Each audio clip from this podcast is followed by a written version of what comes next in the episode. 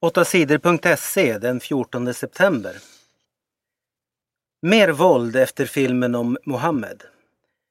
Filmen Muslimernas oskuld har retat upp muslimer i många länder.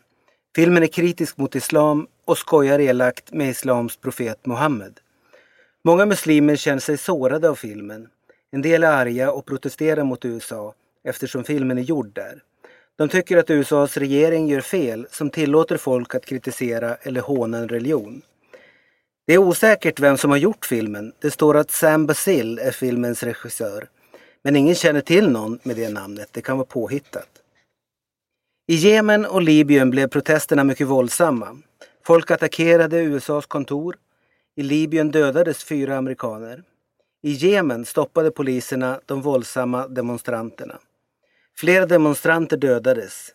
Det har också varit protester i Iran, Afghanistan och flera andra länder. Många är oroliga över att bråken ska växa och leda till mer våld. USA har ökat bevakningen vid flera ambassader i muslimska länder. Brynäs vann första matchen i elitserien. På torsdagen körde elitserien i ishockey igång. Förra årets mästarlag Brynäs fick en fin start. Laget vann matchen mot Växjö med 2-1. Matchen avgjordes genom straffar. Brynäs har tappat många spelare efter förra årets SM-guld. Men målet är ändå att gå till slutspel i år. Nykomlingen Rögle kämpade bra men laget förlorade mot Luleå med 1-3. Många har tippat Luleå som vinnare av elitserien. AIK förlorade sin match mot Timrå med 1-2. HV71 vann med 3-2 mot Färjestad.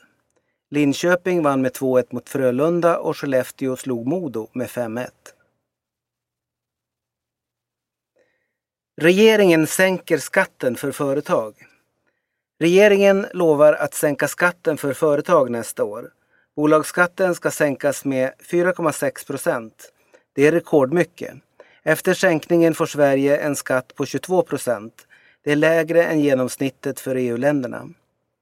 Bolagsskatt är den skatt som företagen betalar på sin vinst. Regeringen tror att sänkt skatt kan locka fler företag till Sverige och skapa fler jobb. Även Socialdemokraterna tycker att det är bra att bolagsskatten sänks. Det säger partiets expert Magdalena Andersson. Fler barn i världen överlever. I fattiga länder dör många barn i sjukdomar. Men det har blivit bättre. Många fler barn överlever sina första år nu än för 20 år sedan. Det säger FNs barnfond Unicef. Fortfarande dör 19 000 barn i världen varje dag. Ofta dör de av lunginflammation, diarréer eller malaria. Ett av tre barn dör för att de fått för lite näring. Nästan hälften av de barn som dör lever mindre än en månad. FN säger att det skulle gå att rädda många av barnen. Det som fattas är pengar. Barnens liv skulle kunna räddas med vacciner, mat och rätt vård, säger Anthony Lake på Unicef. Grekland behöver mer pengar. Grekland har fått många miljarder i nödlån från EU. Men nu är pengarna snart slut igen. Grekland behöver låna mer. Annars går landet i konkurs och måste kanske lämna eurosamarbetet. Samtidigt protesterar många greker mot regeringens förslag till att spara pengar. I slutet av september kommer det att bli en ny storstrejk i Grekland. Medlemmar i två av landets största fackförbund ska strejka. Tusentals har flytt från vulkanen. Mer än 30 000 människor i Guatemala i Centralamerika har lämnat sina hem. De flyr för att eldsvulkanen fick ett utbrott på torsdagen. Vulkanen har sprutat aska mer än 1000 meter upp i luften. Glödande lava strömmar ner för bergets kant.